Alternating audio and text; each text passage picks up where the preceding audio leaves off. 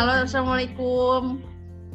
Gitu. Waalaikumsalam. Waalaikumsalam warahmatullahi warahmatullahi wabarakatuh.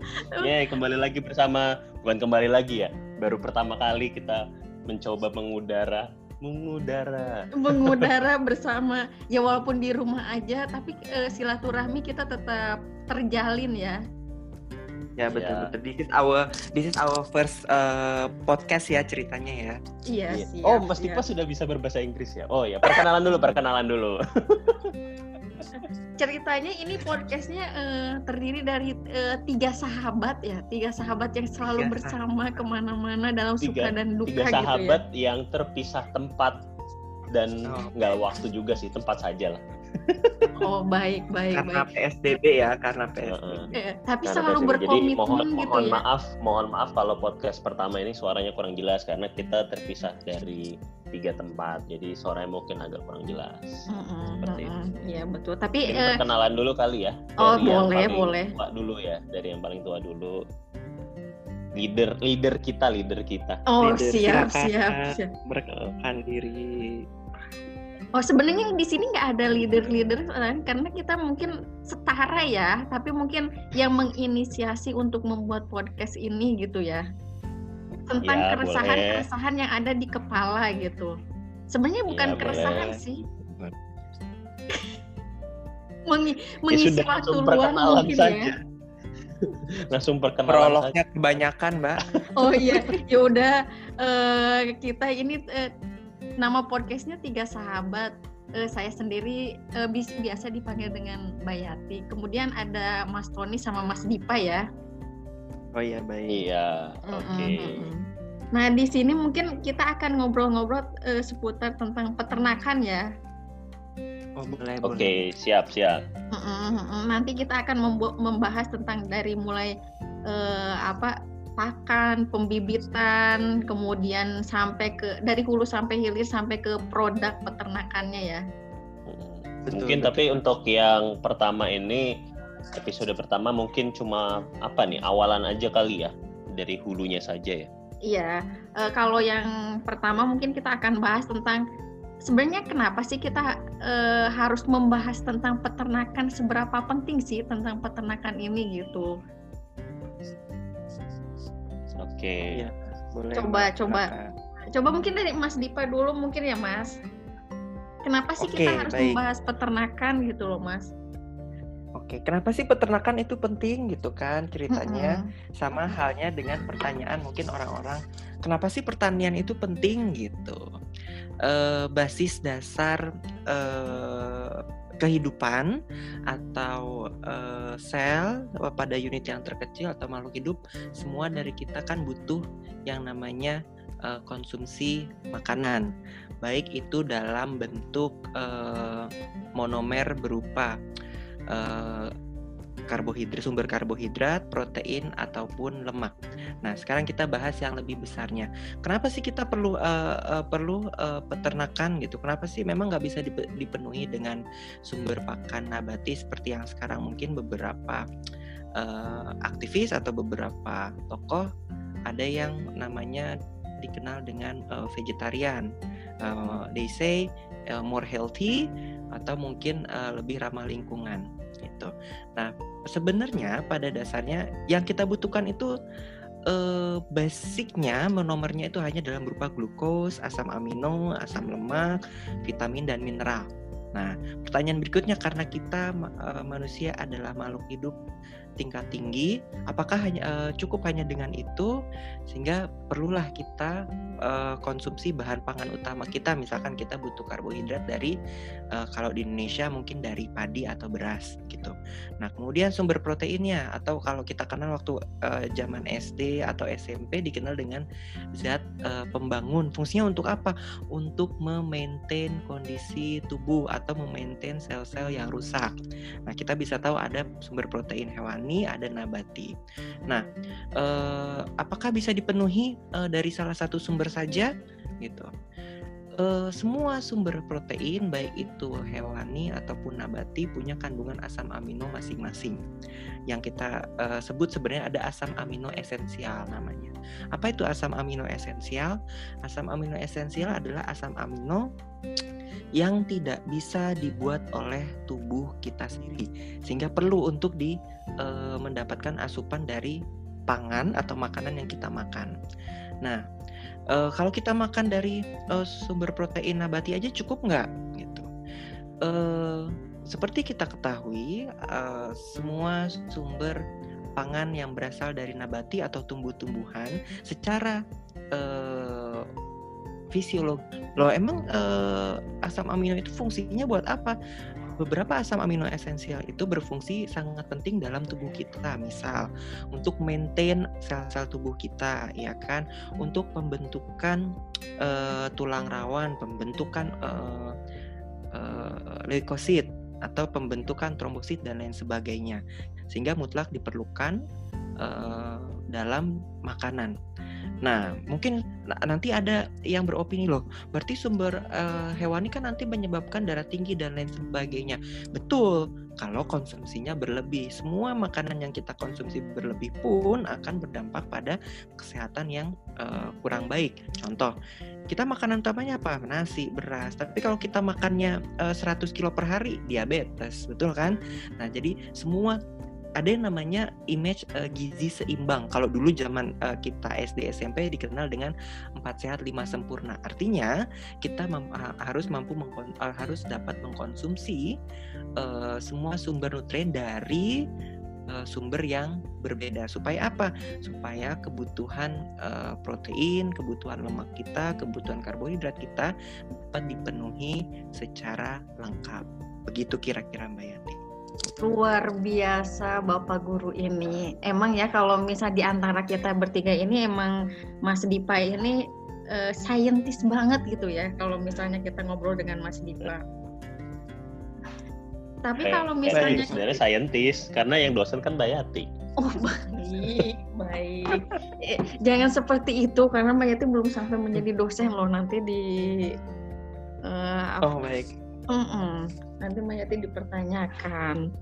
Tapi kalau misalnya tadi kan kalau misalnya dari segi dari aspek sainsnya ya, maksudnya eh, apa peternakan itu dilihat eh, kebutuhan mendasar paling mendasar pada eh, apa konsumen yang mengkonsumsinya. Tapi kalau misalnya kita lihat dari segi aspek eh, sektor ekonomi, seberapa besar dan seberapa penting sih maksudnya eh, peternakan itu bisa berpengaruh terhadap ekonomi di Indonesia gitu. Jadi kenapa mungkin kita harus uh, apa pembahasannya mungkin lebih ke apa namanya? Seberapa penting sih ke, uh, kita harus uh, apa namanya mengembangkan peternakan gitu? Uh, mungkin ini pertanyaan lebih cocok dijawab oleh uh, Mas Tony yang uh, sudah lama uh, aktif dalam pengembangan yeah. Iya. Iya boleh boleh. Oke okay. okay, Mas. Ya, mungkin kalau dari Mas Dipa dan Mbak Yati kan yang lebih ke uh, sainsnya ya, yang memang mereka sudah S2 gitu loh. Kalau saya kan S3 gitu, SD, SMP, SMA. Gitu. Jadi kalau saya lebih ke uh, memang karena sudah lama cukup lama terjun ke bidang bisnis peternakan sudah dari sekitar 2010 jadi sudah hampir 10 sudah 10 tahunan ya kalau dari sisi saya pribadi sebagai peternak gitu khususnya yang memang uh, menjalankan roda perekonomian uh, melalui sektor peternakan ya sebenarnya intinya sih sama ya uh, dengan mungkin dengan jawaban-jawaban dari petani ataupun teman-teman dari nelayan yang sektor perikanan gitu. Jadi intinya adalah uh, kalau ekonomi dari untuk apa sektor ekonomi dari peternakan itu ya kita tidak mungkin cuma makan sayur saja setiap hari atau makan ikan saja setiap hari tapi kita juga butuh protein lain protein lain yang didapatkan dari mungkin dari uh, daging kambing atau daging sapi ataupun mungkin daging ayam seperti itu yang uh, bisa apa ya bisa uh, ya mencukupi lah kebutuhan uh, energi ataupun protein dari tubuh kita. Dan juga dari sektor uh, peternakan ini uh, salah satu mungkin bukan bukan disebut sebagai garda terdepan tapi sebagai salah satu lah sebagai salah satu garda terdepan. Karena kan dari zaman Bung Karno pun uh, sudah hmm, sektor pertanian ya pertanian peternakan perikanan itu memang sudah sebagai sektor utama kita gitu jadi ketika kita tidak uh, memfokuskan ataupun tidak uh, ditingkatkan dari sektor peternakan, perikanan ataupun pertanian, ya maka kita akan terus impor gitu. Yang sekarang saja pun kita sudah terlalu banyak impor gitu. Walaupun mungkin sebenarnya eh, kebutuhan ya kebutuhan kita kan memang apalagi di khususnya di Jabodetabek itu kebutuhannya sangat besar. Sebenarnya kan cukup dari ya berbagai pulau. Cuma memang karena saya uh, belum menghitung lagi gimana uh, apa namanya biaya logistiknya, biaya pengirimannya dari misalnya dari Pulau Sumatera, dari Pulau Kalimantan ataupun dari Sulawesi untuk sampai ke Pulau Jawa apakah uh, cukup gitu dibandingkan kita harus mengekspor karena kan sebag, uh, sebagian besar saat ini uh, kita tuh masih ekspor gitu ya. Kita masih ekspor gitu yang apalagi kemarin beberapa uh, tahun lalu itu kita ekspor besar-besaran ke luar negeri itu di uh, Jawa, dari daerah Jawa Tengah dan Jawa Timur gitu. Kita ekspor ke luar negeri. Jadi sekali lagi uh, untuk sektor peternakan ini, apalagi khususnya untuk ekonomi, ya ini sangat-sangat penting gitu, sangat-sangat krusial gitu. Seperti itu sih sebenarnya mungkin ya, ya saya juga bingung gitu karena uh, menjelaskannya seperti apa karena ya kalau dari sisi saya pribadi ya, ya apalagi apalagi udah mau Idul Adha ini, apalagi sudah mau Idul Adha, ya kebutuhan domba kambing untuk Jakarta saja itu sudah mencapai seingat saya itu minimal ada bukan minimal ya. Eh, tahun lalu itu kekurangan masih ada 100 ribu ekor domba dan kambing gitu. Jadi apalagi eh, tahun ini. Jadi memang eh, garda ekonomi dari sektor peternakan ini sangatlah penting seperti itu Iya sih, betul. Seperti disampaikan oleh Mas Tony tadi, kalau memang emang sektor peternakan ini emang menjadi motor penggerak pembangunan ya, khususnya untuk di wilayah pedesaan gitu. Karena kan untuk uh, sebagian rata-rata uh, orang-orang di pedesaan beternak ya, beternak sama betani gitu. Maksudnya yeah. Iya, uh, penyumbang uh, apa peternakan juga sebagai penyumbang PDB itu dari penyerapan tenaga kerja kemudian dari hasil-hasil produk peternakannya juga ya. Gitu. Iya, Tapi, karena kan hmm. tidak mungkin di daerah peternakan eh di daerah pedesaan kita membangun startup itu aneh sekali gitu. Sedangkan internet saja masih susah gitu di sana masa iya. kita membangun startup yang yang paling memungkinkan ya dari sektor pertanian, perikanan dan peternakan. Iya, berarti kan e, sebenarnya emang peternakan itu kenapa kita membahas tentang peternakan? Emang peternakan ini emang sangat berperan penting terhadap pembangunan e, apa terhadap PDB juga ya PDB nasional dan kontribusinya juga lumayan e, signifikan juga gitu. Nah, uh, berarti uh, tadi disampaikan oleh Mas Tony ya gitu kalau misalnya emang Idul Adha Idul Adha itu juga kita tidak bisa mensuplai dan kita tidak bisa uh, memenuhi kebutuhan gitu ya kebutuhan untuk yeah. Iya. uh, apalagi di musim-musim Idul Adha ini gitu. Hmm, ini Berarti ini kan, baru Jakarta Jakarta aja ya belum daerah-daerah yang lain mungkin yang daerah banyak sama juga banyak ya gitu kekurangannya jadi memang uh, masih sangat dibutuhkan lah gitu loh untuk dari sektor peternakan ini khususnya. Mm-hmm. Nah ini mungkin nanti pembahasannya akan lebih seru lagi ya Mas uh, Mas Dipa gitu bagaimana uh, nanti uh, ke depannya gitu kita bisa meng, bukan mengupas ya membahas bagaimana cara mungkin uh, nanti pengembangan mungkin ya pengembangan peternakan gitu bisa uh, rencana-rencana pengembangan biar semua kebutuhan yang ada di misalnya untuk kebutuhan Idul Adha atau misalnya kebutuhan daging itu bisa terpenuhi mungkin. Apa aja ya kendala-kendalanya apa aja yang harus diperbaiki mungkin ya. Mungkin Mas Dipa mungkin ada eh, angan-angan gitu loh Mas tentang uh, perbaikan genetik atau misalnya per, uh, perbaikan pakan gitu. Apa sih uh, apa yang peternak-peternak pedesaan itu gitu? Apa yang harus di uh, apa yang harus dikembangkan lagi gitu loh mas? Baik baik baik baik Mayati hmm. baik. Coba menjawab boleh ya sekarang iya ya? iya oke oke mas oke oh, oke baik. Hmm.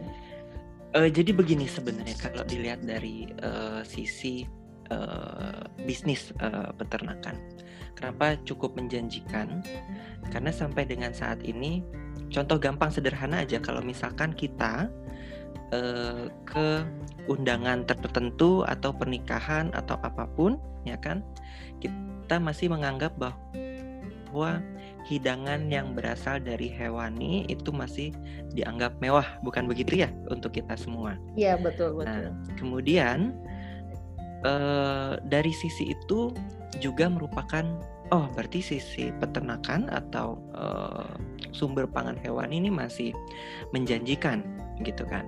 Kemudian ada lagi eh, pola uh, kehidupan ekonomi saat ini di beberapa kota besar terutama kalau dulu saya masih ingat kakek saya tuh masih suka melihara uh, ayam atau apa gitu kan karena dulu lahan uh, di uh, Jakarta tuh kan masih luas sehingga kita masih bisa merah ayam segala macam.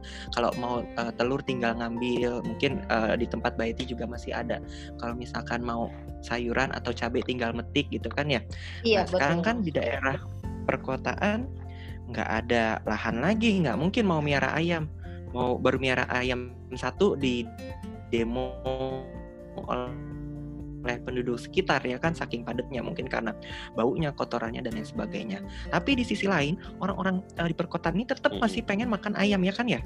Masih pengen makan telur masih pengen makan daging sapi. Contoh kita ke warung padang pasti yang dicarinya nah uh, rendang ya kan ayam pop dan lain sebagainya atau menu-menu lain yang dari uh, daging atau uh, sumber pangan hewani sehingga cukup menjanjikan bisnis ini. Hanya perlu dikelola dengan uh, baik pengembangan bisnis, peter, uh, bisnis peternakan ini karena apa? Sampai dengan saat ini mungkin memang ada beberapa uh, pelaku uh, bisnis peternakan skala besar gitu kan. Tapi juga masih cukup banyak yang skala sederhana atau skala uh, rumahan mahan, seperti mahan. mungkin rumahan jadi uh, peternak tuh mungkin hanya punya tiga atau empat ekor sapi atau kambing atau mungkin hanya punya ayam satu kandang yang dia uh, mungkin pakannya itu seadanya begitu kan ya. Kalau kita dulu mungkin kalau kakek nenek kita miara ayam tuh kasih ayam nasi atau apa seadanya gitu. Jadi sifatnya masih bukan untuk uh, prospek ekonomi tapi untuk apa? Tabungan. Ada image bahwa oh itu tabungan nanti kalau butuh jual. Sehingga nilai ekonominya belum diperhitungkan. Nah mungkin bisnis besar memperhitungkan itu gitu. Tapi uh, mungkin dari sisi ekonomi mungkin saya juga bisa beropini salah. Uh, proses produksi uh, peternakan mungkin saat ini uh, kurang efisien gitu. Sehingga perlu uh, peningkatan efisiensi agar dapat bersaing dengan uh, produk peternakan dari negara tetangga kita. Itulah mengapa mungkin angka impor juga masih cukup tinggi untuk daging atau produk hewani lainnya. Dan kita juga perlu memberdayakan uh, masyarakat kita supaya apa? Karena kalau misalkan kita yang peternakan kadang kalau kita ke peternak gitu ya, mereka masih beropini, oh ya udah yang penting makan gitu. Ya benar sih yang penting makan. Anak kita sendiri pun kalau uh, image-nya oh yang penting makan, ya benar gitu, tumbuh tapi tidak bisa optimal gitu. Kalau lihat anak-anak zaman sekarang kan uh, secara postur tubuh tinggi-tinggi ya kan, kemudian uh, secara performa tubuhnya mungkin lebih baik dari orang-orang tua orang tua kita atau kakek nenek kita. Kenapa? Karena potensi genetik, kemudian uh, pengaruh lingkungan dan pengaruh makanan itu dikolaborasikan. Ada tiga unsur itu. Nah, kalau dari peternak sudah, kemudian dari konsum uh, uh, penyediaan pakan cukup, nah kita perlu ada perbaikan genetik. Kalau sekarang mungkin yang uh, industrinya atau pengembangan uh, genetiknya cukup maju adalah ayam broiler. Mungkin di perusahaan-perusahaan besar sudah uh, punya strain masing-masing yang dia bisa dipanen mungkin 30 hari atau 30 hari lebih sedikit dengan uh, daging yang cukup besar. Tapi kalau kita lihat untuk ayam kampung atau uh, mungkin kambing uh, potong itu atau mungkin uh, sapi uh, lokal itu masih uh, memberdayakan ya genetik yang ada aja, yang penting dikasih makan tumbuh gitu. Tapi kalau misalkan ada uh, beberapa uh, individu ternak yang ada genetiknya yang ini bisa tumbuh besar dengan konsumsi pakan yang bagus, kemudian yang satu genetiknya tidak terlalu bagus tapi diberi pakan yang bagus, itu akan sangat uh, menjadi tidak efisien secara ekonomi. Sehingga kita perlu mungkin berkolaborasi dengan Kementerian Pertanian, dengan lembaga riset atau dengan swasta untuk mencari strain yang terbaik untuk mendapatkan yang pertama genetik yang terbaik untuk jenis ternak tertentu. Yang kedua, tentu kita perlu uh, mentraining atau melatih peternak-peternak kita agar dapat dapat memberikan pakan yang baik, nutrisi yang baik untuk ternak kita sehingga tingkat produksinya uh, menjadi sangat ekonomis dan dapat bersaing di pasaran. Kemudian yang ketiga tentu uh, kita perlu uh, berkolaborasi terhadap rantai pasoknya, distribusinya, kemudian penjualannya. Kalau kita sekarang beli daging ya kan, ibu-ibu kita atau uh, ayah kita beli dagingnya masih ke pasar. Pasarnya pasar mana?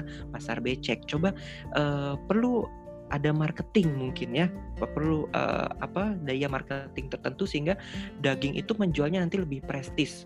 Kalau lihat wagyu nggak pernah ada jual wagyu. Kalau di Indonesia ya mungkin jual wagyunya di supermarket. Nggak ada yang jualnya di pasar becek gitu kan.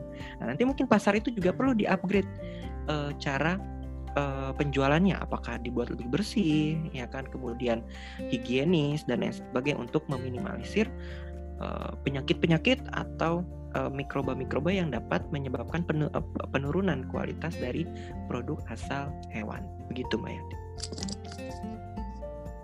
Luar biasa banget, seru banget ya uh, apa topik pembahasannya gitu. Tapi kalau misalnya uh, mungkin ini kita untuk yang awalan jangan terlalu panjang-panjang mungkin ya, biar nanti kita uh, bisa uh, apa nanti kalau ke depannya mungkin kita per topik pembahasannya nanti akan lebih mendalam kalau ini kan untuk pertama kan lebih ke gambaran umum ya gambaran umum peternakan gitu nah mungkin yang terakhir ya yang terakhir mungkin pembahasan ini loh mas mas Tony uh, tadi kan emang uh, apa emang berpengaruh sekali ya mas nah apa peternakan itu terhadap perekonomian. Nah, kalau misalnya dari segi aspek sekarang kan lagi masa musim pandemi ya, Mas. Biasanya orang hmm. kurban itu dua dua bulan atau tiga bulan sebelumnya emang udah udah ada yang apa booking dan lain-lain. Nah sekarang gimana mas? Ya uh, kalau dari apa ya sebenarnya dari ketika masa-masa pandemi ini sebenarnya kan pemasukan terbesar dari sektor peternakan uh, khususnya peternak yang skala cukup besar ya menengah ke atas itu pemasukan terbesarnya itu dari rumah makan jadi ketika rumah makannya stop gitu ataupun mungkin uh, uh, dia nyetoknya cuma sedikit yang biasanya misalnya sebulan nyetok uh, 30 ekor domba atau 60 ekor domba atau 100 ekor domba. Nah sekarang akhirnya mungkin cuma setengahnya atau mungkin cuma seperempatnya. Nah ini yang uh, pasti akan berdampak gitu yang berdampak ke uh, peternakan pada peternak-peternak apalagi yang khususnya yang uh, menengah ke atas. Tapi kalau untuk peternak menengah ke bawah gitu ya, apalagi yang peternak rumahan biasanya tidak terlalu terdampak. Kenapa? Karena itu tadi yang seperti Mas Dipa bilang, eh, peternak-peternak sektor rumahan itu masih berpikir ya udah yang penting bisa makan gitu loh, bisa nyekolahin anak ya, pokoknya bisa hidup dengan nyaman lah gitu, tidak tidak butuh perhitungan yang lebih dalam lagi gitu, tidak nggak butuh ada namanya uh, balik modal segala macam gitu, yang penting bisa makan. Nah, tapi untuk yang ini kembali lagi untuk ya, peternak-peternak yang menengah ke atas, yang skala besar, menengah menengah besar gitu, itu pasti akan selalu ter, akan terdampak banget gitu. Nah, untuk yang Idul Adha ini juga ada beberapa teman yang terdampak, ada yang tidak. Cuma terdampak kalau saya lihat sih sebenarnya yang tidak terdampak pun bukan dari berkurang ya, bukan dari berkurang uh, apa namanya permintaan, tapi uh, yang mesen biasanya sekarang sudah pesan sekarang jadi mundur gitu. Jadi jadi mundur yang tadinya sudah dua bulan sebelumnya sudah pesan mungkin sekarang jadi sebulan sebelumnya baru pesan gitu. Karena kan nunggu keuangan lihat keuangannya dulu. Ada juga yang memang benar-benar terdampak yang tadinya. Misalnya per, uh, untuk Idul Adha dia bisa menjual 300-400 ekor, mungkin bul, uh, tahun ini dia hanya menjual 100 ekor gitu. Untuk domba dan sapi seperti itu. Pun dengan uh, dari beberapa apa namanya uh, lembaga lembaga seperti uh, Duafa, PKPU, rumah zakat itu pun ketika saya tanya ya memang cukup terdampak tapi memang tidak terlalu besar kalau mereka karena mereka sudah memang sudah punya nama ya dan memang uh, marketnya sudah ada. Tapi mereka juga cukup terdampak karena biasanya memang sudah uh, jauh-jauh hari sudah memesan sekarang pun baru uh, belum belum mencapai targetnya lah yang biasanya sudah mencapai target untuk pemesanan. Jadi ya mungkin uh, langkahnya ya ya memang dengan salah satunya dengan dengan jualan online gitu. Walaupun mungkin jualan online untuk sektor peternakan tidak terlalu signifikan gitu. Karena kan memang sekarang semuanya terkena ya terkena dampak gitu. Beda dengan misalnya uh, sektor peternakan itu sudah kita olah misalnya jadi makanan frozen frozen food gitu. Mungkin itu lebih enak tapi kalau memang masih mentah masih uh, daging apa masih domba hidup sapi hidup mungkin ya tidak akan terlalu signifikan. Gitu. seperti itu sih. Padahal Idul Adha ini momen yang sangat-sangat berharga ya. Maksudnya uh, khususnya yeah. bagi peternak-peternak yang di bidang ruminan gitu dengan adanya pandemi ini orang juga bingung ya mikir gitu.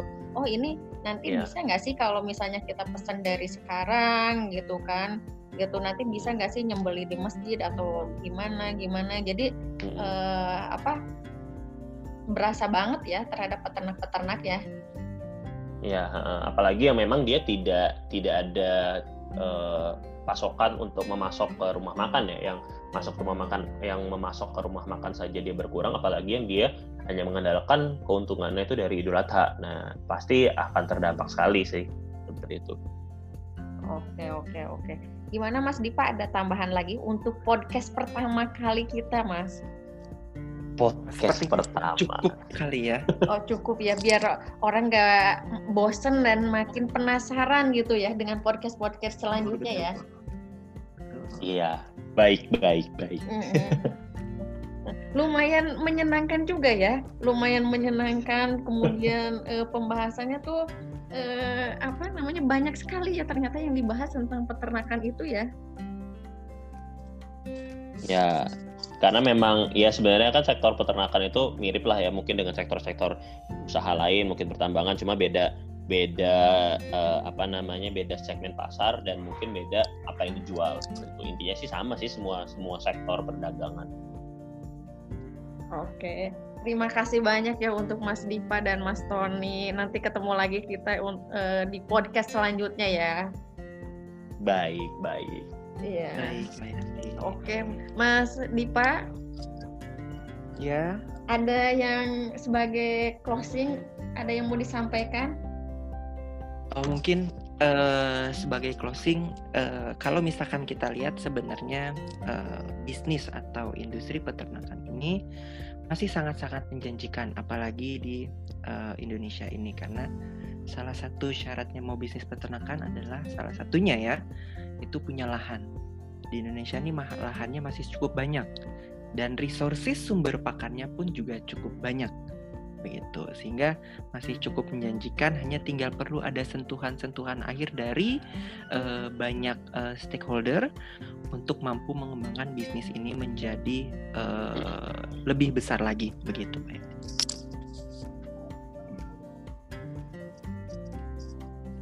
Assalamualaikum warahmatullahi wabarakatuh.